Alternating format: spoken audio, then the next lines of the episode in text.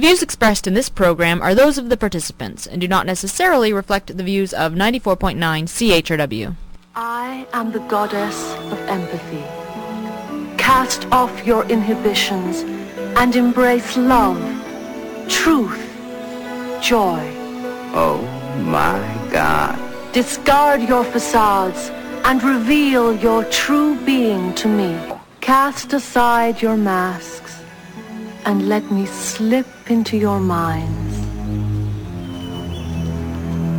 Muzzle it.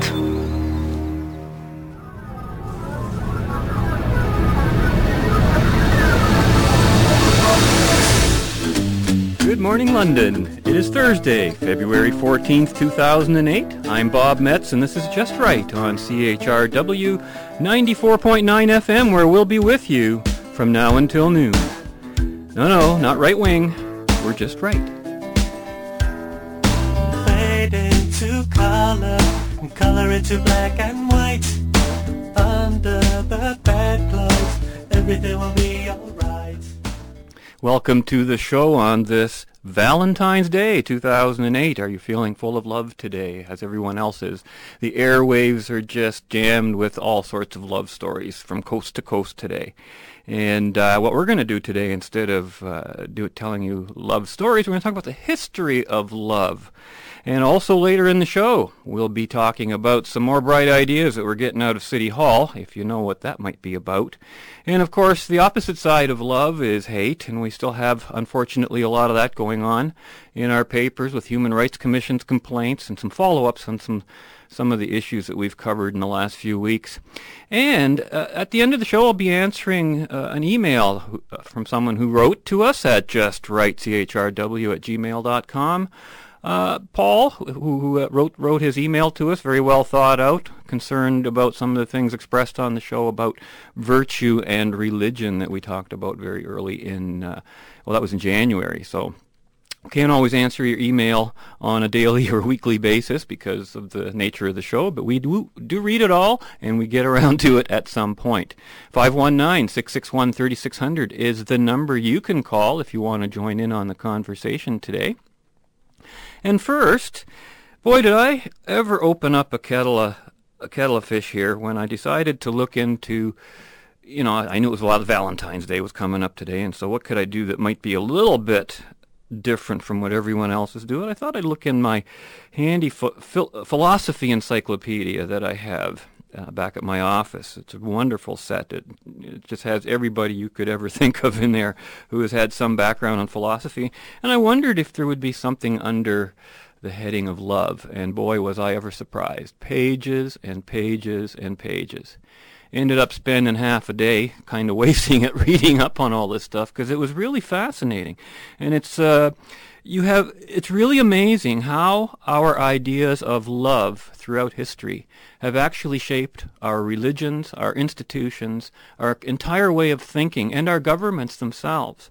And I thought, uh, you know, in the first segment of the show, in the few minutes we have for that, I thought I'd give you what I found were most of the highlights of this. And of course, um, we start at some of the basic assumptions, and all of this is out of uh, this encyclopedia, which didn't really give anyone any credit for who wrote what. But it was very interesting to see what the background of this was. Now, what we were informed of here is that love is one of as one of the most powerful of human impulses was very early seen to be much in need of control, especially if man as a rational animal was to be able to use his rational capacities.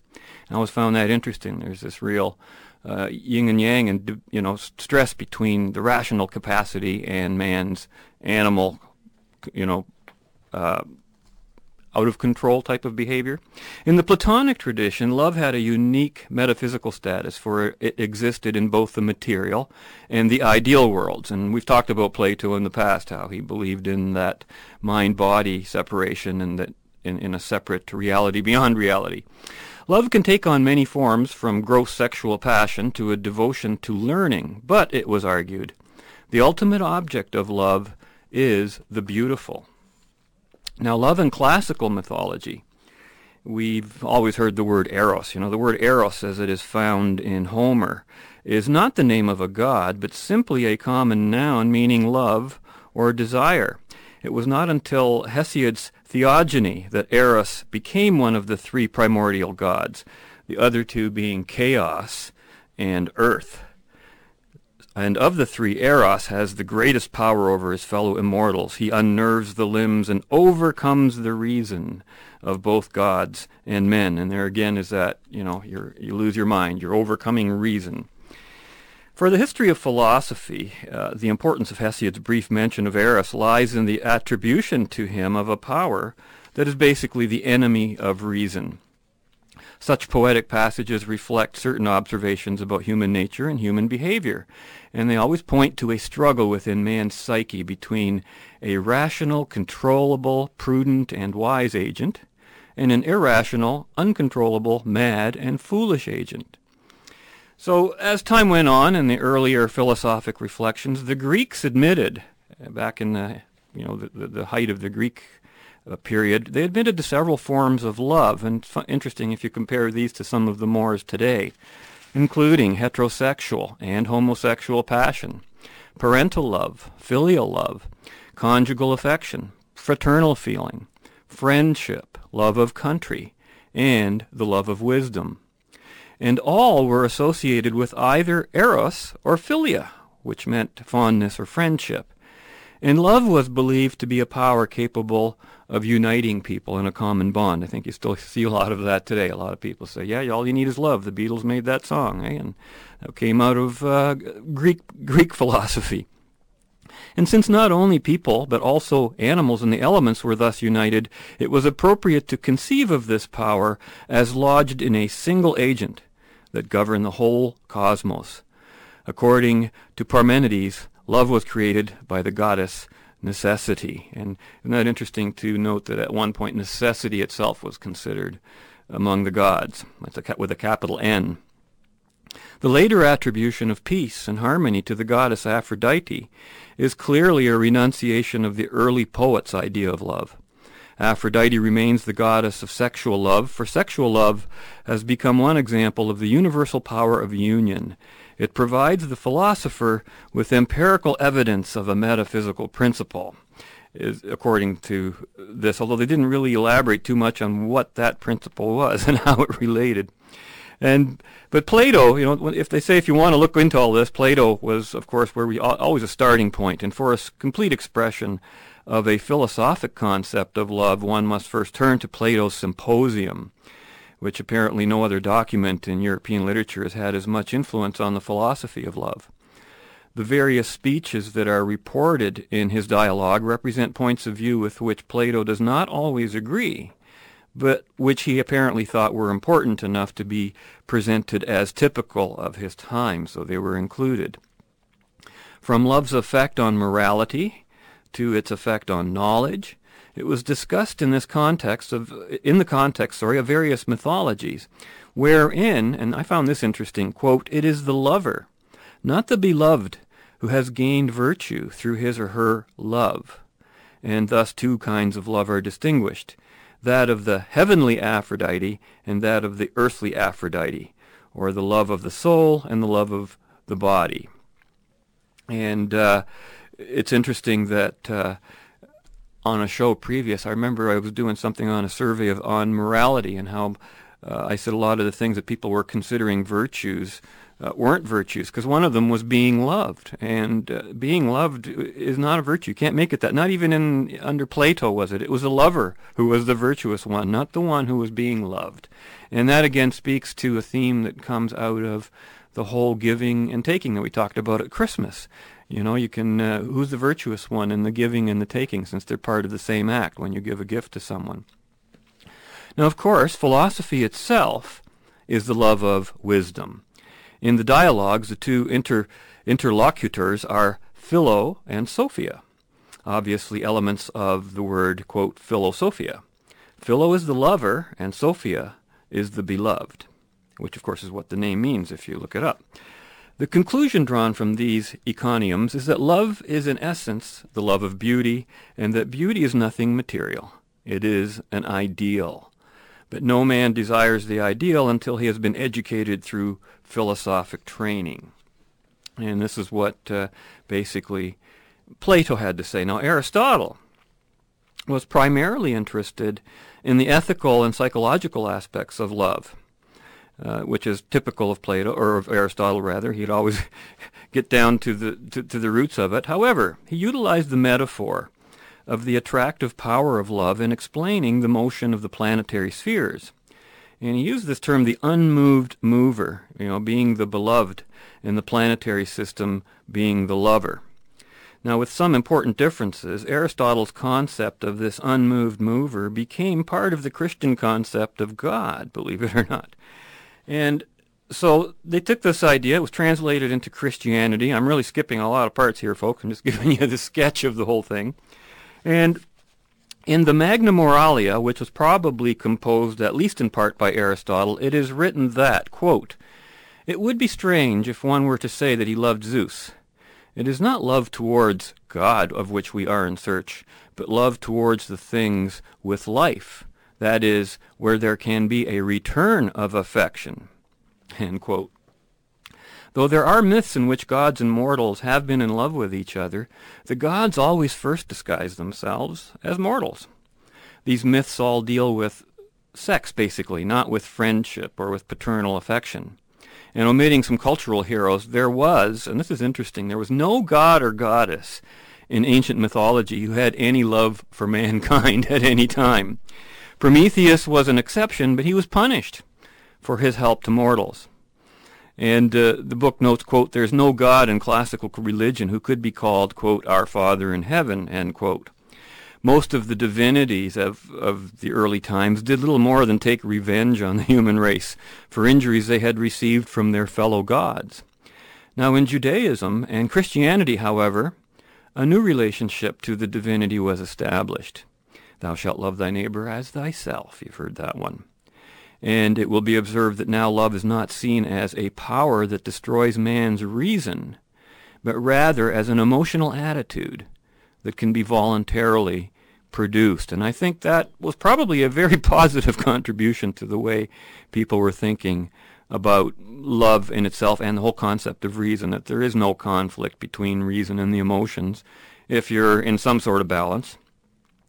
And although the Church Fathers came closest to an identification of God with Aristotle's unmoved mover, which mentioned earlier, there were differences that have too often been obscured, notes my encyclopedia. The unmoved mover was neither a person nor a creator. He was uniquely able to produce change without being altered himself, and he could thus suffer no emotions whatsoever. But the biblical God was the very antithesis of this. And according to Plato, love rose involuntarily at the sight of a beautiful body. A man's erotic education consisted in a denial of the acts that usually follow, such a sight. Kind of like the Vulcans on Star Trek, you know, they're always in this state of denial about love and sex. Once every seven years or something, isn't it? Isn't that how that goes with the Vulcans? But once that denial became a part of a man's character, he could rise to, you know, allegedly noble beauties until the final goal the contemplation of absolute beauty, completely detached from anything corporal, was reached. And again, that's obviously Plato talking. And then in the Middle Ages, uh, it's noted that it is apparent in mystical literature that erotic language is especially effective in communicating mystical experience, and the similarities between religious and sexual ecstasy are manifest. In mysticism, the climax of the love of God was self-annihilation, which I guess explains why so many of the apocalypse stories accompany so many religious uh, mythology and mysticism, whether religious or secular, like even in global warming when you get into that, which we'll be talking about a little later on. Going to take a break right now for a second. We'll come back with a few more comments on this, and then we'll switch to some other subjects as well. Back in a second. My girlfriend's Jewish. She's from Montreal. My. I love this woman. I know I love her because she told me. Getting a girlfriend's like joining the army. You get a haircut, new clothes, and all the information's given to you on a need-to-know basis only. Yeah, she moved in, and a lot of my stuff didn't make it in the merger. Oh, it was a hostile takeover, man. I felt like a flood victim. I was like that guy you see on the news. It all happened so fast. Whoosh! All gone. Guess I'll rebuild or something. Oh, as soon as you try to go to sleep, that's when the most bizarre stuff starts coming out of her mouth. Good night, baby. Do you think we were together in a past life? Yeah, and I died of sleep deprivation. Go to bed. Don't you feel like we're soulmates? Honey, I feel like we're cellmates. It's lights out. Come on. I need my rest so I can get up in the morning and fetch you things, my lady.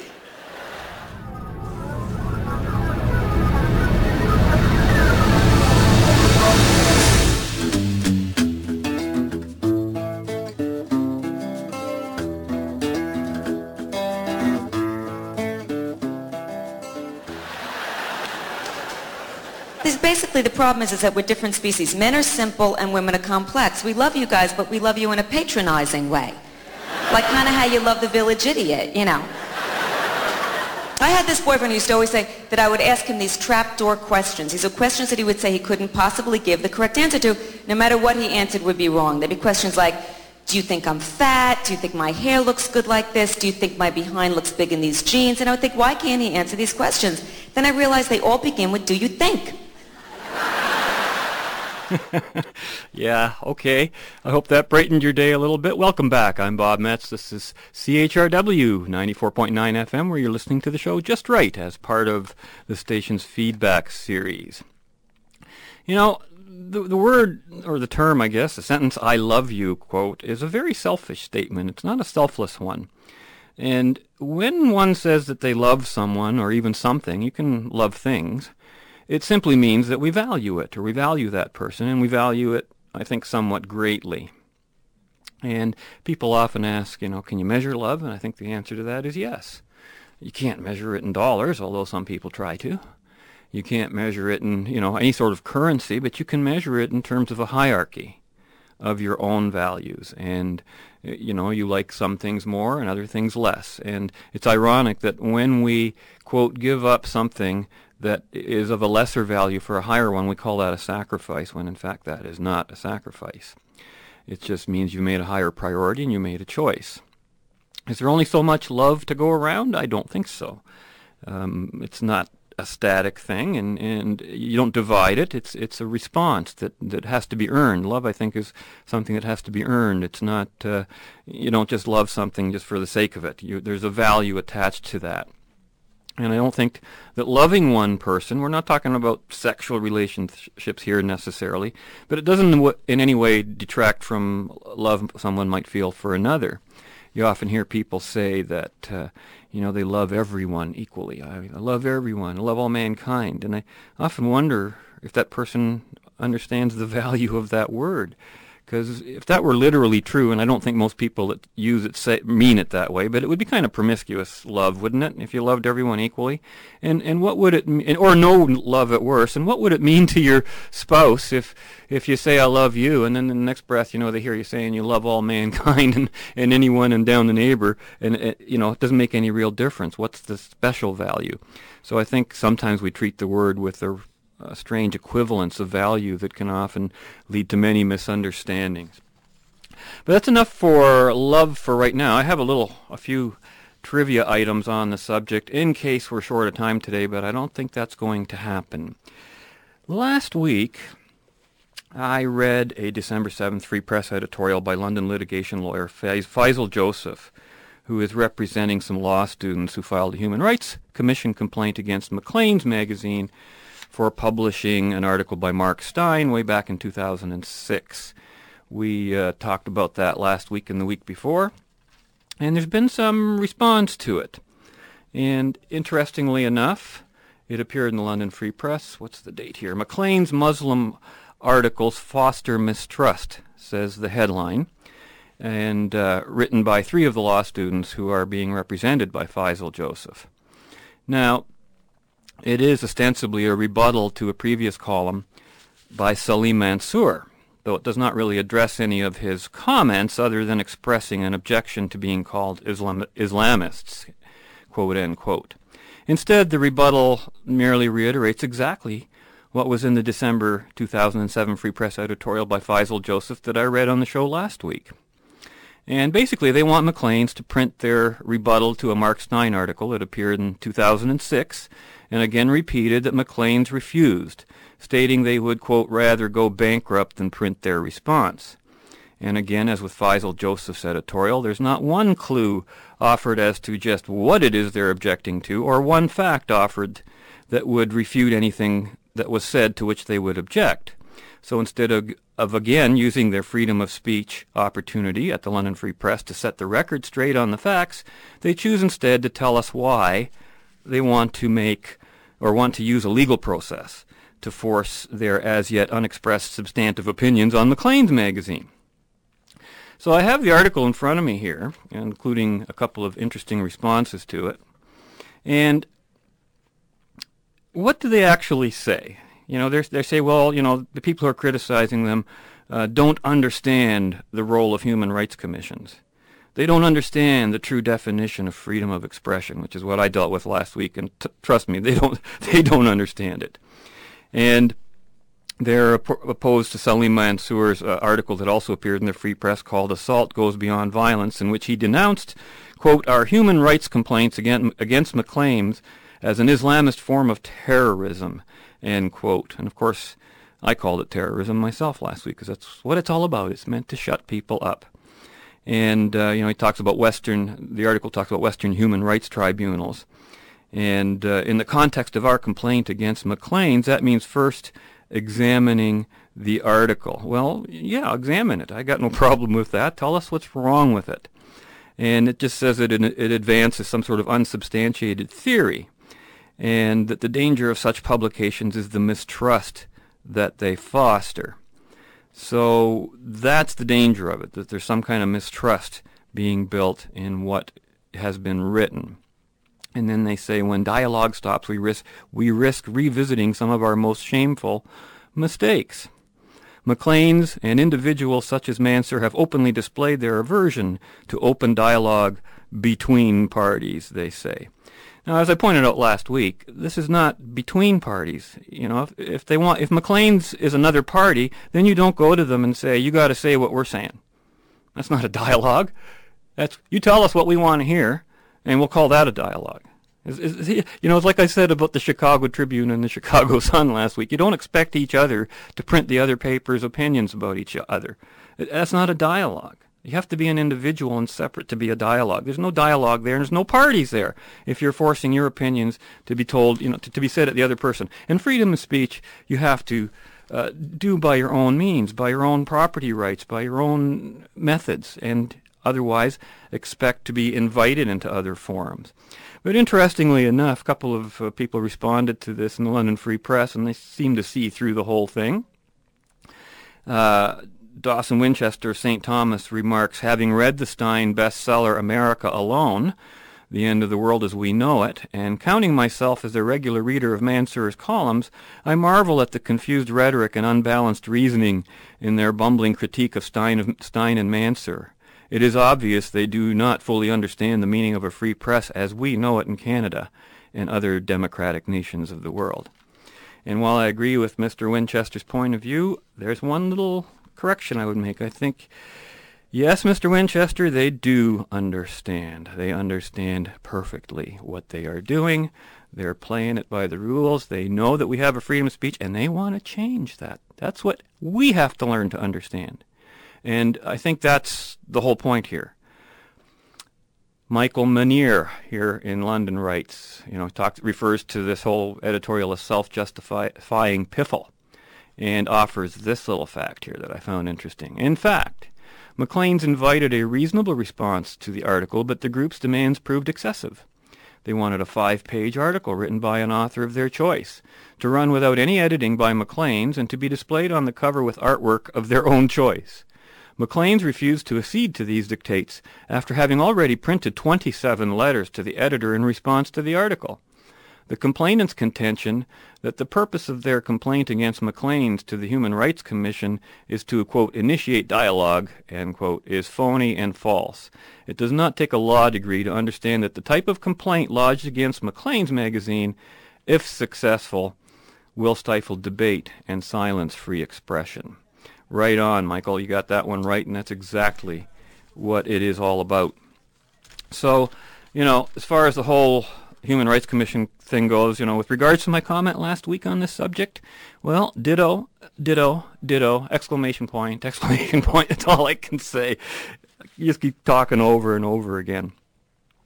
Now, on another totally unrelated subject, if you recall, a few weeks ago, we discussed the problem of inconsistent sentencing, where the punishment does not often seem to fit the crime.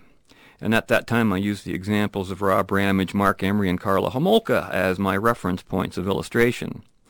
And my basic conclusion was that we end up with really ridiculously inconsistent and unjust punishments, whether they're too great or too little, it doesn't matter. You know, it could be too little for something or too much for something.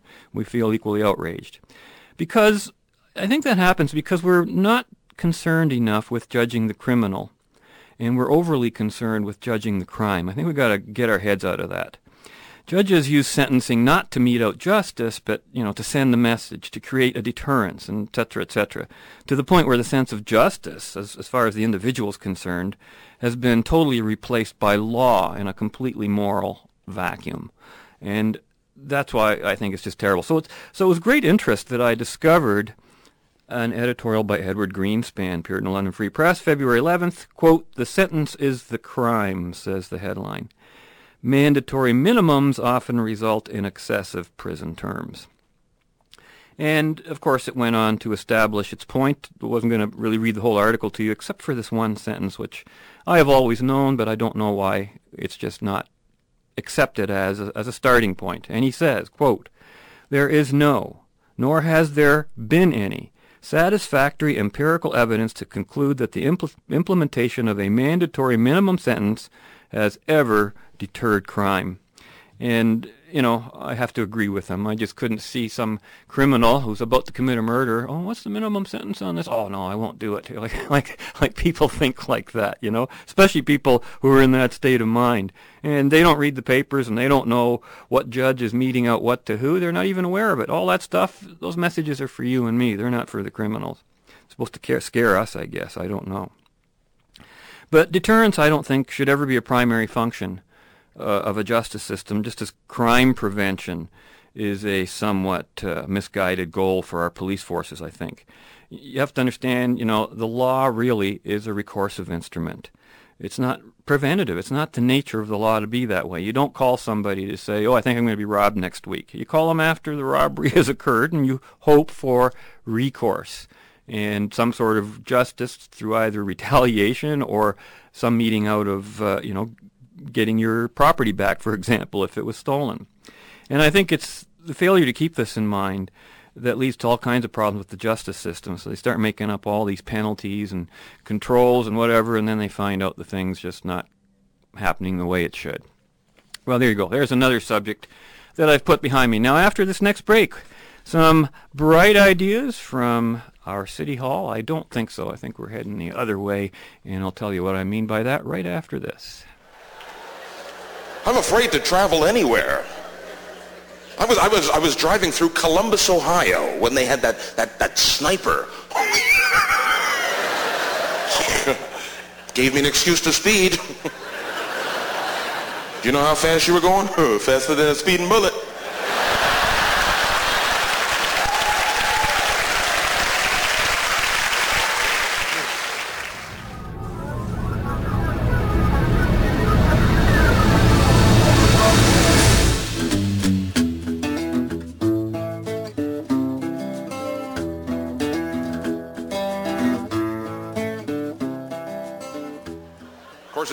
those low-flow toilets, right? the low-flow toilet. It's supposed to save water. You've got to flush it 72 times.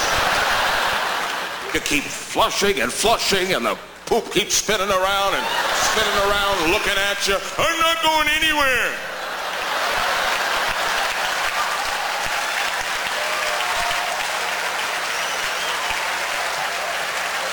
and you're yelling at the toilet, no!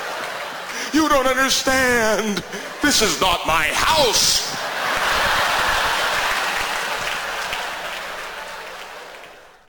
Another great idea from the environmentalist, the low flush toilet. I remember having to use one of those when we went to Florida because a lot of the houses down there are built with low flush toilets. And it's absolutely true. I don't know, are they actually saving anything with those things? because uh, I've talked to a number of plumbers and they say, well, you know, plumbing systems just aren't meant to run with that little water. They've got to have a certain amount of flow, uh, water flow to them to be running properly and keeping the sewers uh, flowing in themselves. But then again, what do environmentalists care about actual environment? They've got all their other agendas to talk about, and that's what I'm talking about today. Kind of a dual theme. You know, on the one hand, we hear all this talk locally here in the city of London about restructuring government, and we've got it. You know, we have all these governance task force. You know, agrees to talk less and listen more. Says a headline in the Londoner under an article by or article by Phil, Phil McLeod, and uh, you know, our politicians are always asking us for our opinions, uh, which kind of tells me where they're at in terms of some of the issues, and. There's always this talk about changing how, whether we should have a board of control, uh, which is not really an issue. They're not really asking you, do you want the Board of Control? They're asking you whether you want your vote for the Board of Control anymore. And by voting for no for Board of Control, they're still going to have a Board of Control, but City, City Council will appoint them, and you don't get to vote for them anymore. So here's all these people who claim to be these democratic types that run out there, and they want to kill a vote for a particular level of government. And whether government is effective or not has nothing to do with how the ridings are structured, how the wards are structured, how many people vote. For example, a letter writer to London Free Press here writes, voters reap what they sow, uh, referring to the London City Council's fiscal mismanagement, which he sees going on all the time. And he blames Londoners for not having taken their election responsibilities at all seriously. Atrociously poor voter response of well below 50% is bound to produce a weaker council, he says. You reap what you sow, and we citizens don't seem to want to face that. Well, sorry to disagree, David. I understand your frustration with city council, but whether uh, 25% of us vote 50%, 75%, or 100%, we're going to get the same city council. It's not going to change a thing. Doesn't weaken them, doesn't strengthen them. It's got nothing to do with that you, you, know, why do polls work when they say that they only sample a thousand people and they can figure out its accuracy, you know, 19 times out of 20 within a five percentage range, et cetera, et cetera? Because you don't need to have everyone participate in an election, and many people who do not vote are exercising their right not to vote. I have not voted municipally. I'm trying to think maybe three, four elections now at least. And not because I don't want to. I'd love to vote for somebody in my ward, but there's no one there that I could support. And of course, everybody said, well, why don't you run? Why don't you run? I've been there, done that. okay. And there's just not the support if you want to have fiscally sound management. It's just not out there. The public isn't voting for that kind of thing. At least the voting public isn't voting. And the rest of them are too fed up with the whole process because they know it's all a bunch of nonsense anyway. And speaking of which, I just can't believe this. I just look at this and I shake my head and I wonder, oh my goodness, is this for real? This headline just says it all, and it's by Pat Maloney, London Free Press, February 8th. City asked to be enlightened by dark. End quote. the contradiction just says it all. It's wonderful, and here's what Pat Maloney writes, quote, City Hall could ask Londoners to plunge into the dark to help shed light on a hot issue. Staff want London to join a growing list of cities taking part in Earth Hour, a worldwide environmental movement to shut off all non-essential lights and appliances for one hour on March 29th at 8 p.m. A few Ontario cities, including Toronto, Mississauga, Ottawa, and Sarnia, have already pledged to take part. London Hydro has expressed its support. Wow, there's a surprise. And Councillor Paul Hubert, who of course is on the Environment and Transportation Committee, so he sort of uh, has to say these things, is quoted in the paper saying, quote, any way we can promote environmental conservation and awareness is a positive thing. It's a whole shift in how we think, he said, which, you know, again tells you why the environmental movement is a mental movement not an enviro movement, and that's what it's about, believe me. The staff recommendations, and I don't know why they always say staff. Who is this staff? It's not city council, it's just some kind of staff. Uh, go beyond city-owned buildings and include a push to get businesses, including restaurants and homes, involved. The rather romantic notion of encouraging candlelight dinners across the city, along with a request that TVs be turned off, are among the staff ideas. Oh man, I just think about that. I'm thinking, how juvenile can you get? I mean, okay, guys, let's all do this silly thing. And then we have climate change. This is an ad. This is actually an ad that appeared in the free press, paid for by you and me, the taxpayer. And it says, climate change is everyone's business. Have your say. Complete the Sustainable Energy Survey, reads the taxpayer ad newspaper in the February 6, 8, uh, 08 London Free Press that I had. And it states, quote, demand for electricity, natural gas, oil, and gasoline will exceed our supply sooner or later, end quote, boldly asserts the premise of the survey. Quote, use of sustainable energy must rise and demand for energy must fall. Impact on generations to come depends on what we do or fail to do in the next decade. Mayor Anne Marie DeCicco Best has established the Mayor's Sustainable Energy Council to help address these challenges. Where do you think our focus should be? What are you willing to do? Please visit www.london.ca. And that's exactly what I did, and I didn't find anything there. The survey, apparently, all they want you to do is, you know, write a letter, and there's a link there, and you can send them a letter about what you think that they should be doing, which, of course, I don't know. Anybody going to waste their time on that?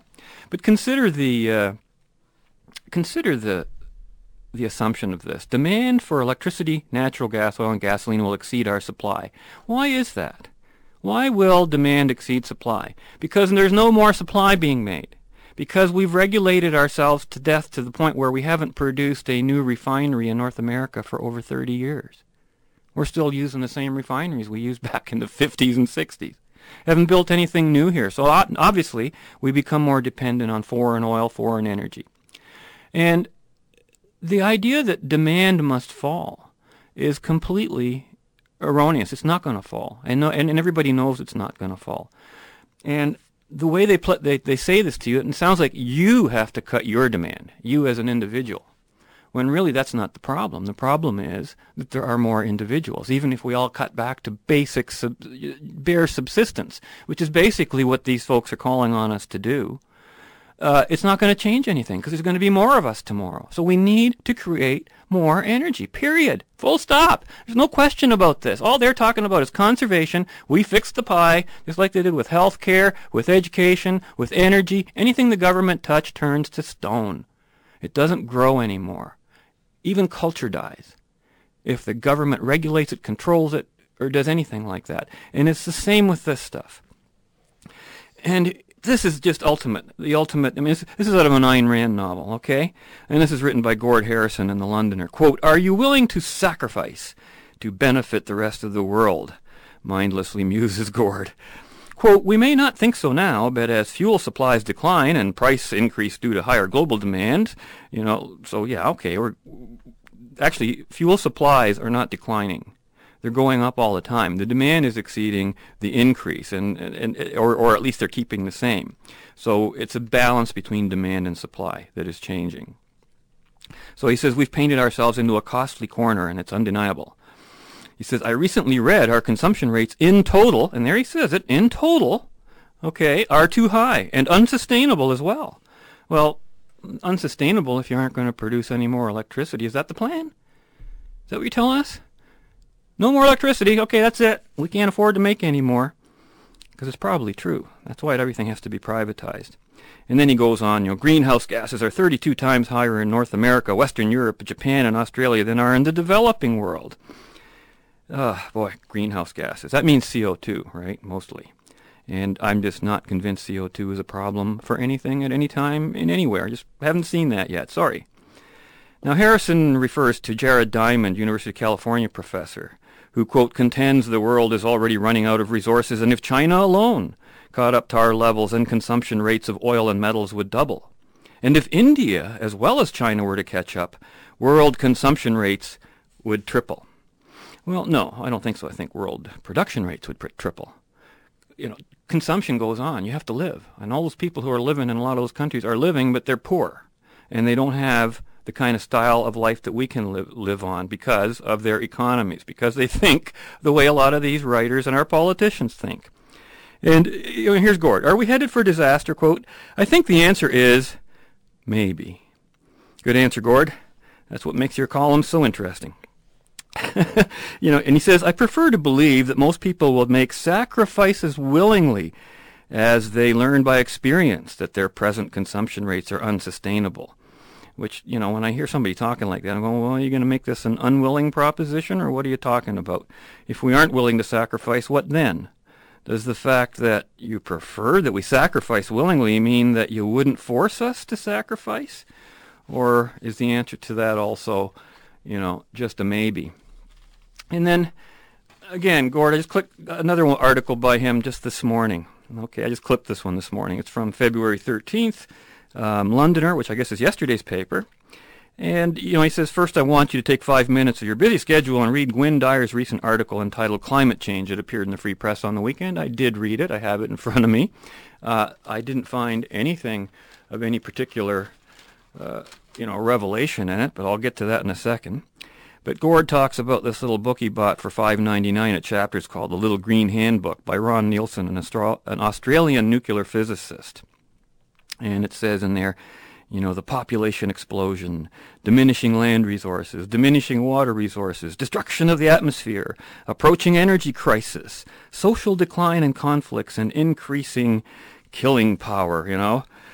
And then he, and he says, he continues by stating that through many developed countries, or sorry, that though many developed countries subscribe to a market first or a market driven future based on a faulty assumption, assumption, the planet has an almost unlimited ecological capacity to support development and industrialization. There is a far better option. And he says, with proper global management, we can fix it all, right? Well, think about what he's saying. First of all, all those symptoms he's talking about, population explosion, diminishing land resources, water resources, uh, energy crisis, you know where all those things really exist the worst? They're all in those managed economies. In those managed economies that he's advocating, because we're going to manage the whole globe now, just the way we manage the, con- the economies. In those so-called market-driven developed countries, that's why they're developed. you see the connection there? If you've got people working in their own self-interest, you're going to have a developed economy. If you've got people who can, you know, count on their property rights and know that what they own is theirs, which is not what any of these ideas will lead to. All of these global warming ideas are to get at your property, take your property from you, and give it to somebody else, basically. And so, you know, it just goes on and on like that. And I look again at his at the article he recommended we read by Gwynne Dyer. You know, climate change, panic in the trenches. It's just fear mongering. And what does he talk about in this whole two-thirds page article? I highlighted maybe a handful of uh, words that actually meant anything because there was no nothing in there you could put facts to. You know, discussing mandatory internationally binding commitments on greenhouse gas. There it comes, folks. It's going to be mandatory. What is voluntary today? And they're talking about climate change may cost, uh, you know, speculation and guessing, uh, South Africa 30 cents of its main crop maize by the year 2030. When you hear that kind of stuff, just put it aside. They can't even predict the weather for tomorrow, for heaven's sakes. And of course, the whole thing is of you know, I, I and I'm probably guilty of this. It can't happen here. That's what he's saying. I'm one of these guys going around saying that it can't happen here. Well, and then he says we must just hope that physics and chemistry will wait until we're ready to respond. He says, and he, then he says he's, that he interviewed a couple of dozen senior scientists, government officials, and other think tank specialists whose job it is to think about climate change. Well, of course, they're being paid to say all this stuff by government tax dollars. I've, I've, I've gone through this in detail. And the belief that there are more scientists that believe in global warming than there are those who don't is absolutely false. It's like 10 to 1 against. But you will not hear about the Oregon Accord. You'll hear it once or twice mentioned by the odd person or some of the other things that were signed by bona fide scientists, not by the people that these guys are talking to. And, and then he says recent indications that the warming has accelerated dramatically. Well, isn't that funny? I just read a, another editorial by Lorrie Goldstein. In fact, I think his New Year's editorial, or January 31st, where he said exactly the opposite, that they've measured our climate for the past 10 years, and oh, it, it stopped getting warmer. Isn't that amazing? And then he says, you know, there is now a fear that the oceans might not be able to absorb all the carbon dioxide. Well, there's that fear again. Fear, fear, fear, and maybe, maybe, maybe. And then he concludes, maybe the experts are all wrong. I mean, there are only hunches to go on, end quote. And uh, that's about all I can say about Gwynne Dyer. I mean, how can you read that stuff and walk away from that with any opinion? It's really funny, you know. I, I, when you read the stuff in the London Free Press on global warming, anything to do with green issues and all that, it's almost virtually the opposite of what you read in the National Post. The National Post has articles written by scientists. I'm not saying they're all right and that they have all the answers, but they certainly aren't saying that they have all the answers. Whereas the other side is saying, we have all the answers, you shut up, and we're going to force you. Even though your mind tells you that what we're saying is wrong, we're still going to force you to do what we believe is right, but you believe is wrong. And where is that any different from what happens in religion? And you think that's going to make for a, a, peaceful world in the future as the as governments start getting into debates over who gets all these, uh, you know, these carbon credits and all that nonsense that they're getting into politically? It's just outrageous. And then we have in the February 12th Free Press again, Paul Burton. Oh, Paul, Paul, Paul, Paul. Again, one hour of darkness helps lighten the planet, he says. On March 29th, at 8 p.m., we're being asked simply to turn off the lights, the television, the computer, everything that uses power for 60 minutes, thereby sending an important message about the fragile future of the planet. Well, I'm curious.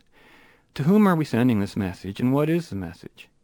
Doesn't really say, although he keeps referring to conservation, so I guess that's the message. And you know what? That's the wrong message. Totally the wrong message.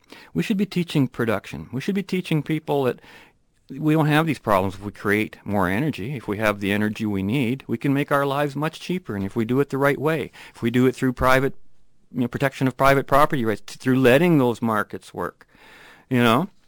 And it's really funny too that March 29th at 8 p.m. happens to be a Saturday. Okay, that's a Saturday they're going to do all this. And the irony in my personal lifestyle is that Saturday at 8 o'clock is the only time of the week I turn my TV on. so, so should I leave it off then too? Or, and that's when I have company over. We watch TV together. It's a, it's a social event for us. And we're not going to sit there in the dark for Paul Burton and the likes who think that in, the endarkenment is, in fact, enlightenment. And then, you know, he reminds us here, he says, uh, We've been forcibly reminded in the past by various blackouts how crucial energy is to our lives.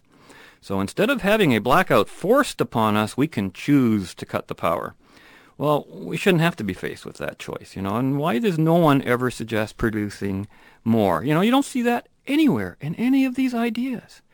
These people just couldn't possibly run a business. They couldn't possibly survive in the real world with the kind of ideas that they're pushing at us right now. You know, the whole light bulb thing. So before we go to the next section, I got a couple of quick jokes for you here. And this, uh, are you politically enlightened? And here's a quiz for your consideration. See if you can spot the truth in the following screwy light bulb jokes, because there is a truth in them all. Okay, how many liberals does it take to screw in a light bulb? Answer, it depends on how many of their friends are electrical engineers. How many conservatives does it take to screw in a light bulb? Any number. They're all really good at screwing up. How many New Democrats does it take to screw in a light bulb?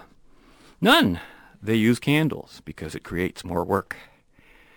How many libertarians does it take to screw in a light bulb? None. You can never find a libertarian around when you need one. They think the market will take care of it. How many progressive conservatives does it take to screw in a light bulb? Well, it depends on whether they're AC, DC, or PC, alternate conservative, direct conservative, or political conservative. But in the end, you still end up in the dark. How many Family Coalition or Christian Heritage Party members does it take to screw in a light bulb? None. They don't believe in letting anybody screw around. How many greens does it take to screw in a light bulb? I got a lot of them, eh? None. They'd rather be left in the dark. How many communists does it take to screw in a light bulb? None. They don't screw light bulbs in, they force 'em in. And of course, last but not least, how many Freedom Party people does it take to screw in a light bulb? Well, none. They're too bright to need light bulbs. Wow, I'm not biased or nothing, am I? So that's it for that. You know, I feel sorry for today's kids who are just being brought up in a world where they're being taught to curse their own survival or else the world as they know it will end. You know, they're being declared guilty of the ultimate original sin that of their very existence. And the religion of green, which is politically red, really continues unabated. And we'll be back right after this to reply to some email. What are you teaching the kids? Solar, wind, geothermal. These are the future. And they get it. They get it more than, than people my age. You show them pictures of, of polar bears in the Arctic. That's powerful. They feel it. They take a real visceral response to know that habitats are being destroyed. So they want to write letters. They want to contact their congressman. When you ask the kids to write a letter, how many do? All of them. You say you're educating these kids. I think you're indoctrinating them. Absolutely not. The kids are, are writing what they want. We're not dictating. It's it's not sort of It's nonpartisan. It says nonpartisan. nonpartisan is absolutely correct. Smoke, smog, carbon monoxide, carbon dioxide. Week after week, Susan Cox comes into the schools and gives her green power lecture. And as the levels of the ocean rise, what happens to our beaches? Fossil fuels are the problem, she tells the kids, and President Bush is an oil man. Clearly what you're doing is partisan. No, I'm, I'm sharing with them the fact that we have a president who happens to be an oil man. You tell them drilling will pollute the land. Do you ever tell them that most of the land is left untouched? You know, I show them Alaska and no, I don't, you know. Why not? You can have a debate about oil drilling, but shouldn't the kids learn both sides? Shouldn't they be told that 99.99% of the Arctic refuge would remain untouched? And shouldn't they learn the truth about the caribou? They coexist with oil fields. The Alaska Department of Fish and Game says the caribou population in Alaska's biggest oil field has quintupled since drilling began. You haven't heard that? No. I wanted to hear from the students what they'd learned at these lectures. So I interviewed these Could kids who said power? frightening things about the future. They feared massive floods, increased cancer, drowning in our own garbage. They said President Bush is polluting the country. One said so he can make millions for his friends.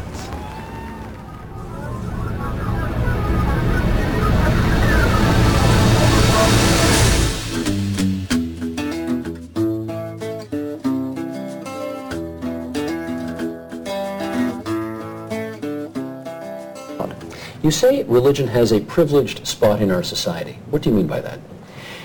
It is expected that religion will be treated with this kind of respect which you wouldn't treat a political belief or a devotion to um, a particular kind of music or a football team or something of that sort. Um, it has a, a license to get away with things which other beliefs do not.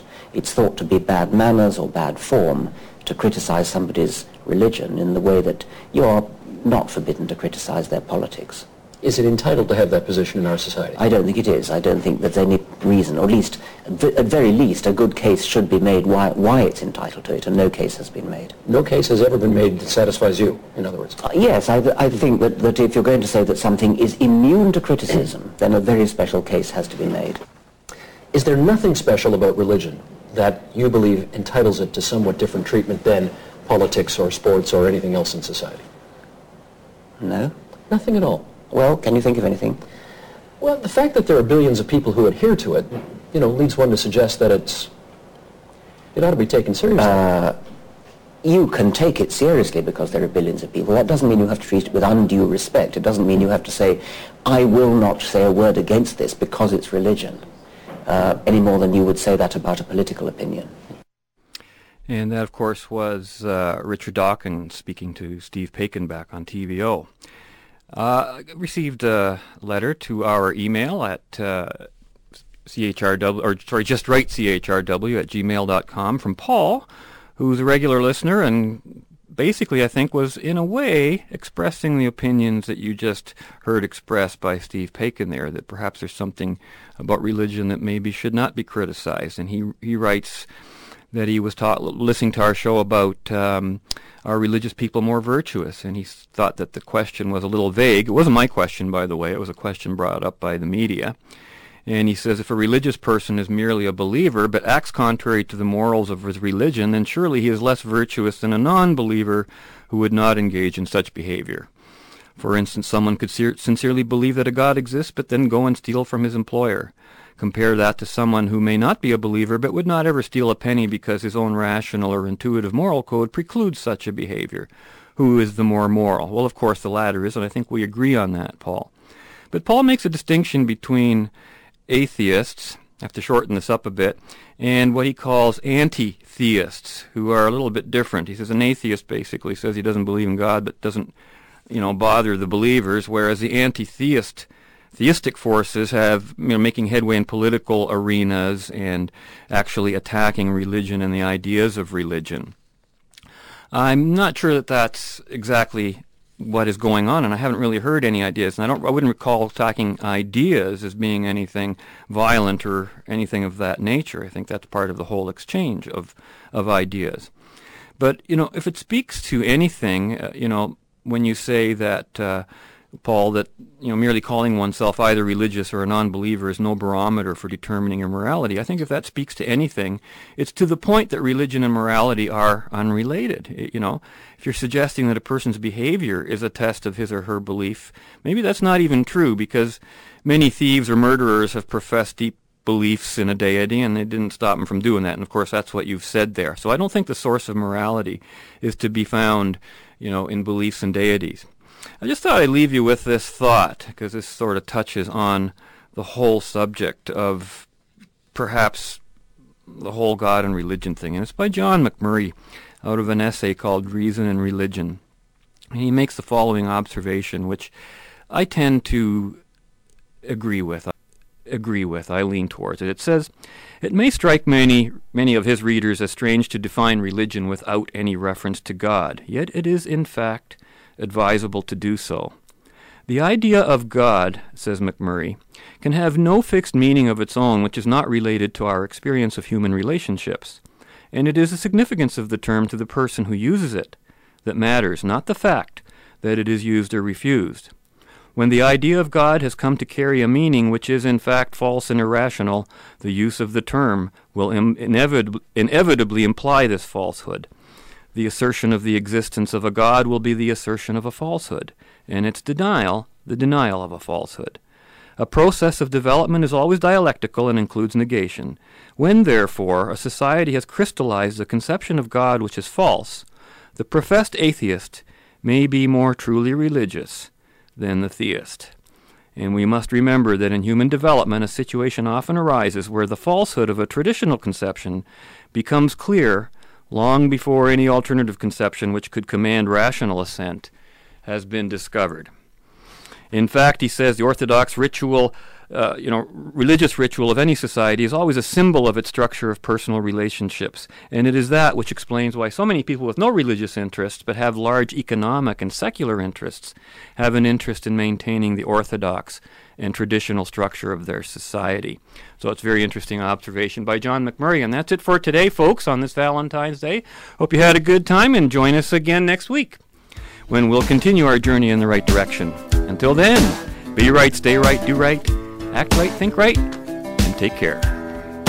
Fade into color, and color into black and white.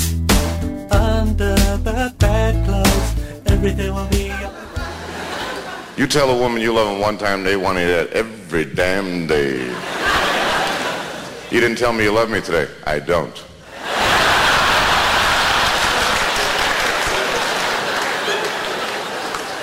Hate those pop quizzes too. They wake you up in the middle of the night. Okay, what's my name?